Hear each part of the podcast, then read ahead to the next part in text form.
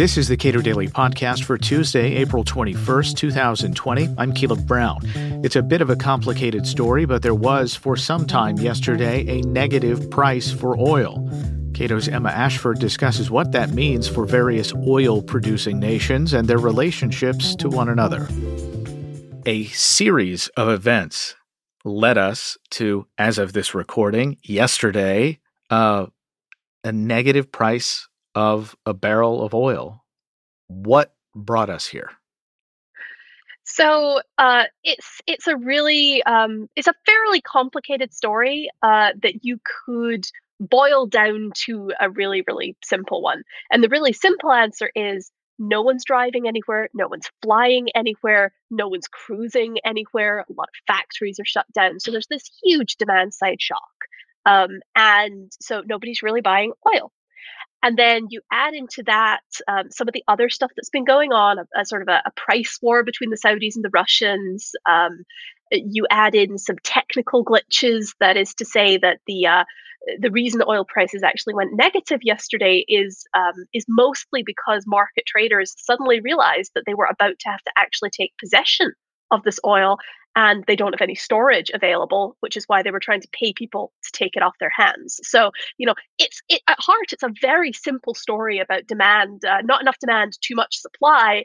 Um, but it gets just a little technical when you're talking about why it actually went negative. W- the world is basically, I don't want to say drowning in oil at the moment, but we, we were in a situation a month, couple of months ago where we had a real supply glut, right? So um, the Saudis and the Russians had this OPEC plus deal um, that basically broke down. And so um, they both decided to pump as much as they could uh, to try and, and win the price war.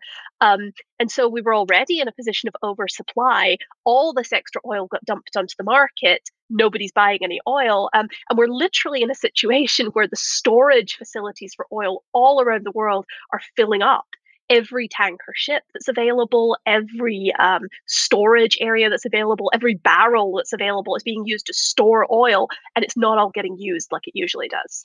So, what does this mean for uh, countries uh, like Saudi Arabia, like Russia, like the United States, uh, in terms of their relationships? So, um, so first of all, in terms of their domestic economic situation, um, it's not great for any country that's a major oil producer. Um, we, you know, somebody like the Saudis, where they have a fairly low cost of production, they're probably going to be able to push through this drawing on reserves. Um, someone like the Russians or somewhere like say Nigeria or you know Venezuela, where they um, they're very dependent on oil revenues, um, is going to be a much bigger budgetary problem for them. Um, and then you've got the US, which is an oil producer, but it's a different kind of oil producer, right? It's uh, oil is not the only thing in our economy. Um, it's uh, it's it's important, um, and it's going to hurt producers. Um, you know, fracking producers in places like the Dakotas or Western Pennsylvania. Um, but it's not going to overall sort of destroy the US budget and economy that these companies are going under. Okay, so uh, going forward, uh, you mentioned before we started recording that if you look 20 days out, oil is effectively trading at a reasonably normal price. Well, you know, I, I said reasonably normal price. Um, and by that, I mean it's not negative, right? it, it's not absurd. Traders are not paying people to take um, June futures uh, contracts off their hands like they are with the, the May ones.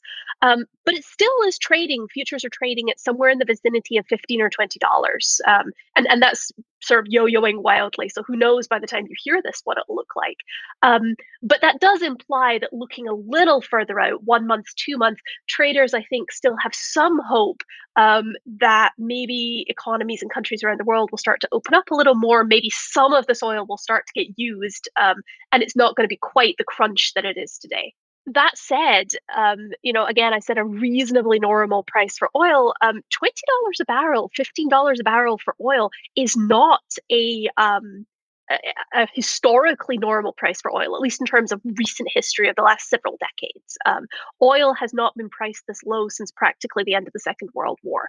Um, so this is uh, sort of a historic collapse in the oil price, um, and it's it's being driven by you know we have both a demand shock and a supply shock at the same time. And that's pretty much unprecedented. So um, nobody in the oil market or outside really knows where this is going to go at this point. Um, but it's, it's not a great time to be an oil producer.